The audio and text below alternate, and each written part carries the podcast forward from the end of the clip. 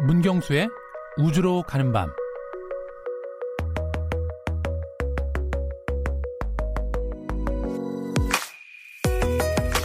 최초라는 수식어는 늘 설레임을 동반합니다. 인류사에서 최초의 순간들은 인간의 삶의 수준을 높였고 인식의 지평을 한 걸음 더 확장시켰습니다. 오늘 또 하나의 첫걸음을 추가해 보려고 합니다. 무엇보다 국내 과학자들의 땀으로 이룬 최초의 순간입니다. 또 하나의 최초의 순간을 만들어내기 위해 노력해주신 과학자 여러분의 노고에 국민의 한 사람으로서 감사의 말씀을 전하고 싶습니다. 대기 오염 문제가 전 지구적인 이슈로 부상한 상황에서 미세먼지를 비롯해 대기 오염의 원인을 밝혀내기 위해 세계 최초로 우리 기술로 만든 천리안 위성 EB호가 성공적으로 우주 궤도에 안착했습니다.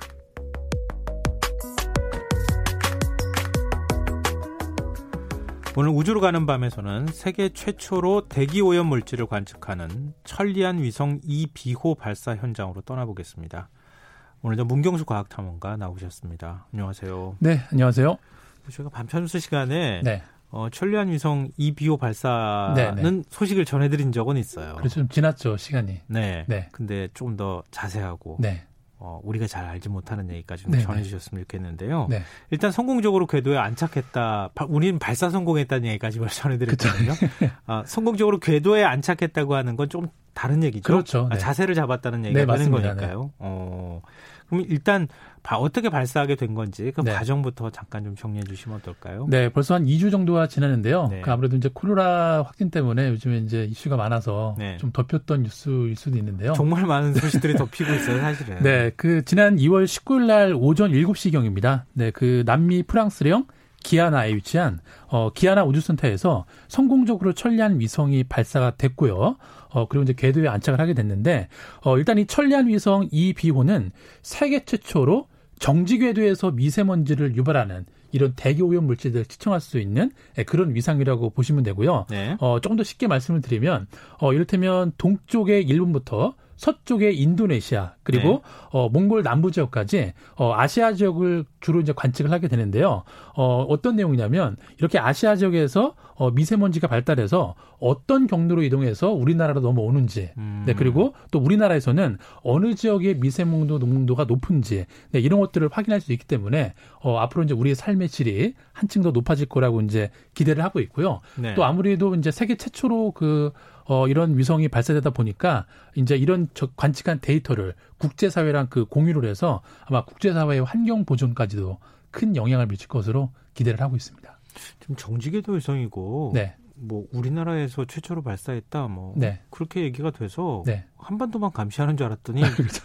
엄청나게 넓, 넓군요. 어 그렇죠. 일단 지구의 거의 한, 한 분의 1 정도를 다 커버할 수 있는 거죠. 근데 정지궤도 위성이면 우리나라 네. 항공으로 이렇게 수직으로 올라갔을 때 위에서 감시한다는 거 아니에요? 그렇죠. 거의 뭐 3만 킬로 이상이 올라가서 네. 네 같이 도는 거죠. 지구랑 같이. 아, 멀리서 보니까 네. 멀리서 보는데도 네.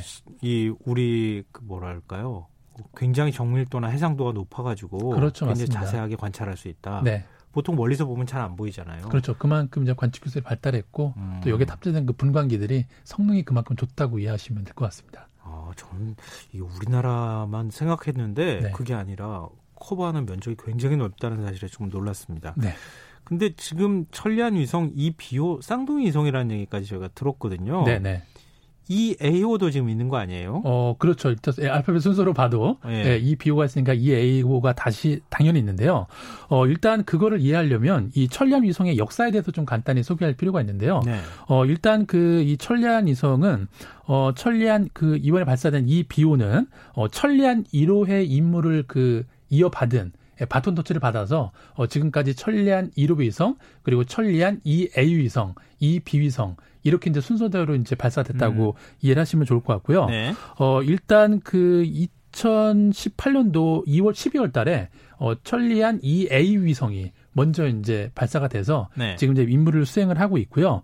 어 그래서 이제 아무래도 이번에 발사된 이 위성 같은 경우에는 어 EA 위성보다 이 관측할 수 있는 범위나 영역들이 넓기 때문에 어 단순히 이제 과기부나 이런 데서만 만든 게 아니고요. 어뭐 환경부 그리고 해양수산부 각자 거기에서 어 자기네 어떤 데이터를 측정할 수 있는 이 탑재체를 공동으로 개발을 해서 네. 어 이제 지구의 여러 어떤 대기의 오염에 대한 물질들을 관측을 할 수가 있는 겁니다.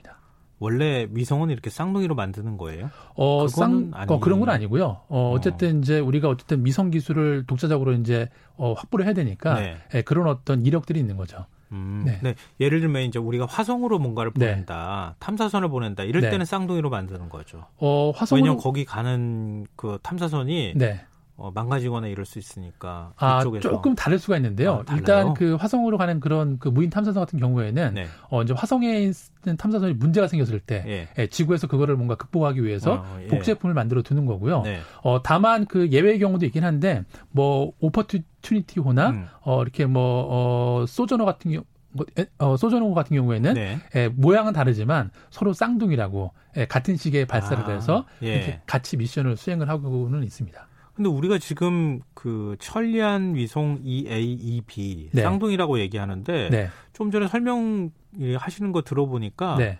역할은 다른 것 같은데요? 어, 네, 역할은 조금씩 다른데요. 일단 그 크게 보면은 이 천리안 위성의 그 미션은 크게 지구 대기 관 측 그리고 어, 우주 대기 관 측이라는 공통 미션이 있긴 한데 음, 큰 거는 그렇죠. 큰 거는 비슷한데 네. 약간 좀 차이는 있습니다. 어, 일단 어, 천리안 위성 1호가 원래 그 기상이랑 해양 관측 임무를 담당하고 있었는데 네. 이게 이제 임무가 종료가 되면서 이 천리안 EA 위성한테 네. 어, 그 미션을 넘겼습니다. 그래서 네. EA 위성은 어, 기상 관측에 집중을 하고요. 음. 그리고 EB 위성 같은 경우에는 미세 관측, 미세먼지 관측에 조금 더 특화된 예, 그런 탑재체를 탑재하고 있다고 보시면 될 것 같습니다. 음, 그러면 어, 이 A보다 이 B가 더 정밀하고 훨씬 더 더 뭐 이걸 잘 만들었다고 표현하기는 좀 그런 근데 물론 뭐 역할은 네네네. 다르지만 그런데 조금 네. 더 이렇게 좀 자랑을 하게 되면요. 네. 어, 이번엔 제 이위성 같은 경우에는 어 해양 탑재체 그러니까 해양의 뭐 조류라든지 해양 오염들 네. 그런 걸로 관측할 수 있는 탑재체가 들어갔는데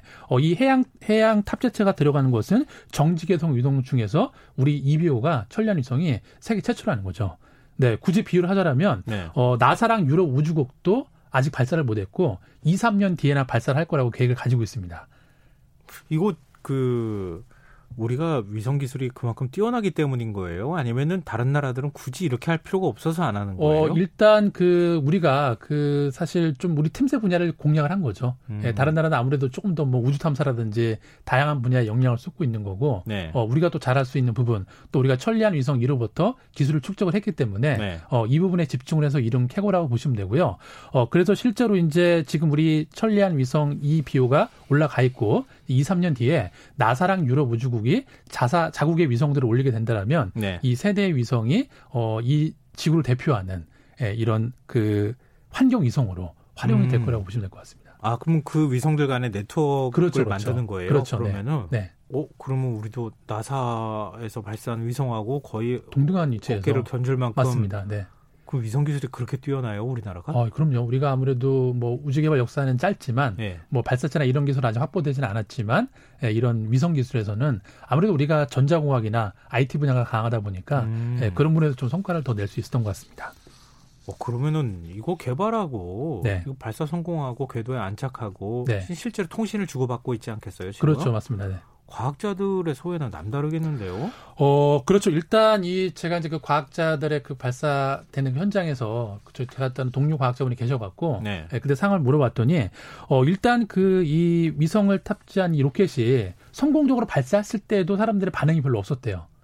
아, 네. 아 그래요? 네, 일단은 뭐, 뭐, 우리 영화 같은 거 보면 막 그렇죠. 와 카운트하고 영 세면 막... 박수를 치는데 네. 일단 뭐 워낙 그 이 로켓 성능이 좋기 때문에 네. 뭐 로켓 성능은 다 이제 예상을 한 거죠. 네. 네. 그런데 이제 본격적으로 어 이제 이 발사체에서 위성이 분리가 되고 정상 궤도에 안착이 됐다라고 음. 했을 때 이제 환호성을 질렀다고 얘기를 이제 전해 들었고요. 음. 그리고 이제 그 한 분의 좀 어떤 과학자의 말을 빌리자라면 어 이분이 그런 얘기를 하셨대요. 내가 30대 때 천리안 위성 1호를 만들고 40대 때는 천리안 위성 2호를 만들고 음. 예, 성공적으로 이제 보낸 거잖아요. 네. 그 어찌 보면 어, 인생의 절반을 이 인공위성 개발에 그 시간을 보냈던 그런 또 감동적인 멘트를 하셨다고 전해 들었습니다. 자, 지금 그러면은 그 다음 위성 쏘고 그러다 보면은 네. 평생에 거 평생 거기에 그냥 그렇죠 거의 위성 만드는데 위성 만드는데 헌신하시는 거죠. 그런 과학자들이 진짜 소중합니다. 아 그럼요. 모든 네. 역사를 다 꿰뚫고 있고 그럼요. 그분만큼 잘하는 사람은 없으니까요. 그렇죠. 네. 진짜 박수 쳐드리고 싶은데 네. 우리 그런 거 있잖아요.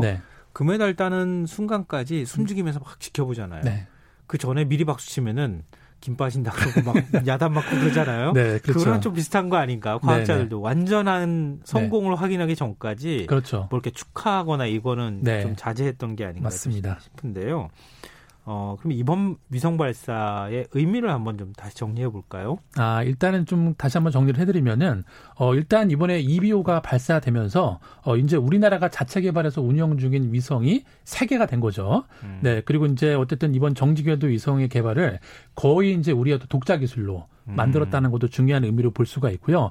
어 그리고 이제 이런 기술들이 축적이 되면은 네. 어 이제 앞으로는 좀 부가가치가 높은 그런 뭐 통신 이성이라든지 그런 것들을 또 만들 수가 있고 결국 이런 기술들이 또 민간으로까지 확산이 된다면 우리 어떤 국가의 경제적인 예, 그런 부가가치를 만드는데도 커다란 역할을 할 거라고 기대를 하고 있습니다. 어, 그리고 실제로 만약에 미세먼지나 이런 거를 네. 지금 이제 그 촬영하면서 다 확인하고 있죠. 지금은 거의 지상에 있는 어떤 관측 장비로 그 측정을 하다 보니까 네. 아무래도 한계가 있겠죠. 근데 아무래도 그렇죠. 위에서 관측을 하면은 네. 더 미리 이제 정확하게 볼 수 있고 예측을 할 수가 있겠죠. 그 사진은 혹시 공개 혹시 안 됐나요? 아직 그 공개는 안 됐습니다. 네. 만약에 공개하면 깜짝 놀라는 거 아닌가요? 또 혹시? 아, 그럴 수도 있겠죠. 그, 동안에 뭐 굉장히 뭐 네. 뭐 예를 들어 뭐 중국에서 미세먼지가 그렇죠. 얼마나 날아오고 뭐, 뭐, 우리나라가 어느 정도 네. 뭐 기여도가 그렇죠. 있고 뭐 그렇죠. 이거 굉장히 사실 그 동안에 논란이 좀 있다가 네네네. 네, 네. 아직도 완전히 깔끔하게 정리는 안 됐잖아요. 그렇죠. 근데 중국이 자꾸 네. 거기에 대해서 우리가 오히려 피해자다 뭐 이런 맞습니다. 주장까지 하는데 네. 위성 사진 쫙 찍어가지고 중국한테 탁 보여주면서. 네. 그래서 뭐 한국연의 얘기를 들어보니까 네. 이제 이런 데이터들이 확보가 되면 어 이거를 이제 실제로 이제 민간인 우리 일반인들이 어 실시간으로 볼 수 있는 뭐 그런 서비스까지 내놓는다고 하니까요. 아 그래요? 네. 그럼 언제쯤 그런 건 나오는지 어, 이제 궤도에 안착이 됐으니까 이제 뭐 시험 가동을 하게 되면은 아마 음. 이제 앞으로 또 봄 시즌이 다가오니까 네. 곧 좋은 소식을 좀 들을 수 있지 않을까. 아니요, 그 함부로 공개하면 안 돼요. 중국이 또 다른 거 준비할지도 몰라요. 아, 그러네요, 또 네. 그러니까 진짜 주, 중요한 거는 갖고 있고, 네. 어 일단 우리 미세먼지 예보할 때, 네. 예보할 때 사진만 이렇게 좀. 아, 그렇죠. 그렇죠. 우리한테 좀 유리한 자료 위주로. 아, 그 미세먼지도 지금 이제 네. 코로나19 때문에 우리가 좀 잊고 있어서 그런데 그렇죠. 또 올해는 좀 미세먼지가 좀 덜 심했다고도 얘기하는데 네, 네. 우리 겨울철하고 봄철 지나는 동안에 미세먼지 때문에 얼마나 어, 힘들었습니까? 작년만 해도 정말 저희가 밖에 나가기 힘들 정도로 이 시기에 예. 기억이 있습니다. 앞으로 이런 위성을 좀 많이 발사했으면 좋겠는데 탐관님은 아무래도 네. 이번에 위성 발사하는 거 보면서 네. 어, 소감이 좀 달랐을 것 같아요. 우리랑 좀 느낌이 완전히 다를 것 같아요. 네, 일단 제가 이제 예전에 과학 기자 할 때도 이제 그런 우주 탐사 현장에도 많이 취재를 갔었고 음. 또 이제 거기 이제 제가 또 그 예전에 인공위성이 들어가는 소프트웨어를 만들었던 일을 했던 적도 있습니다. 네, 정말요? 네, 제가 이제 컴과를 나왔기 때문에 네, 네 그런 해서 이제 이분들의 노고를 너무나 잘 아는데요. 특히나 이번에도 이 위성을 조립할 때그 네. 그 과학자들이 그 어떤 오염이 되지 않게 오염 그 위성에 오염 물질이 들어가지 않기 위해서 네. 이렇게 하얀 지금 의료진들이 입는 그런 가운 어, 예. 들어가서 하잖아요. 예. 예. 그러니까 그런 것들을 봐 보면서 좀 많은 만감이 교차를 하더라고요. 음. 예, 정말 이런 분들의 노고가 어, 정말 묻히지 않게 우리가 끊임없이 좀 성원을 보내야 되지 않을까라는 마음이 들어서 조금 시간이 지났지만 이 천리안 위성 이슈를 오늘 다시 한번 좀 말씀을 드리고 싶었습니다. 근데 저는 기자 생활, 생활만 하신 줄 알았더니. 네, 저 원래 첫 직업이 프로그래머였습니다. 아, 프로그래머였어요? 그래서 그쪽으로 가셨어도 전망이 밝았을 것 같습니다. 아, 뭐 그럴 수도 있죠. 아, 참 위성이라는 게 네. 어, 실제 크기는 얼마나 네요? 그렇게 어, 크지는 않죠? 네, 그렇게 크기는 크지 않은데 네. 무게는 거의 뭐 3톤 가까이 나갑니다. 아, 무게가 3톤씩이나 나가요? 네. 제가 위성 사진 찍어 놓은 거 보니까 네. 우리 한 책상만 하다고 해야 되나? 네, 그 정도 크기는 되는데 일단 이 위성을 그 가이아 어, 기아나 우주센터가 옮기는데 네. 2박 3일의 시간이 걸렸고요. 어, 그 운송하는 데 들어간 비용만 10억 가까이 된다고 합니다. 10억요? 아, 그것도 뭐 무진동 뭐 이런 그렇죠. 거 무진동 그리고 아. 뭐 압력, 온도, 습도 음. 다 관장을 해야 되고 네. 또 대전에는 항공우주 연구소에서 어 인천공항에 갈 때까지도 차가 다니지 않는 밤 시간에 7시간을 걸려서 7시간요? 네, 가서 이제 그, 음. 그 수송기에 실은 다음에 또 바로 기아나로 가는 게 아니고요. 네. 어, 캐나다 몬트리올 공항에서 한번 중간 급유를 하고 네. 그런 다음에 다시 기아나로 가는 거기 때문에 뭐 가는 그 여정부터가 어, 보통이 아닌 거죠. 아, 그것만 싣고 가는 비행기가 네, 따로 있습니다. 있었군요. 네, 전용기가 있습니다. 아, 그만큼 위성이 정말 정밀한 맞습니다. 그런 기계고 네. 만들기가 쉽지가 않다. 그렇죠. 네. 앞으로 우리가 위성 분야에 있어서는 뭐 발사체까지는 못, 못 가더라도 네네. 네. 이것만큼은 세계에서 제일 뛰어난 나라가 네, 저는 뭐 지금 수준도 충분히 그 수준에 왔다고 생각합니다. 하게 반도체도 만드는데. 아, 그럼요. 네. 그렇죠. 네.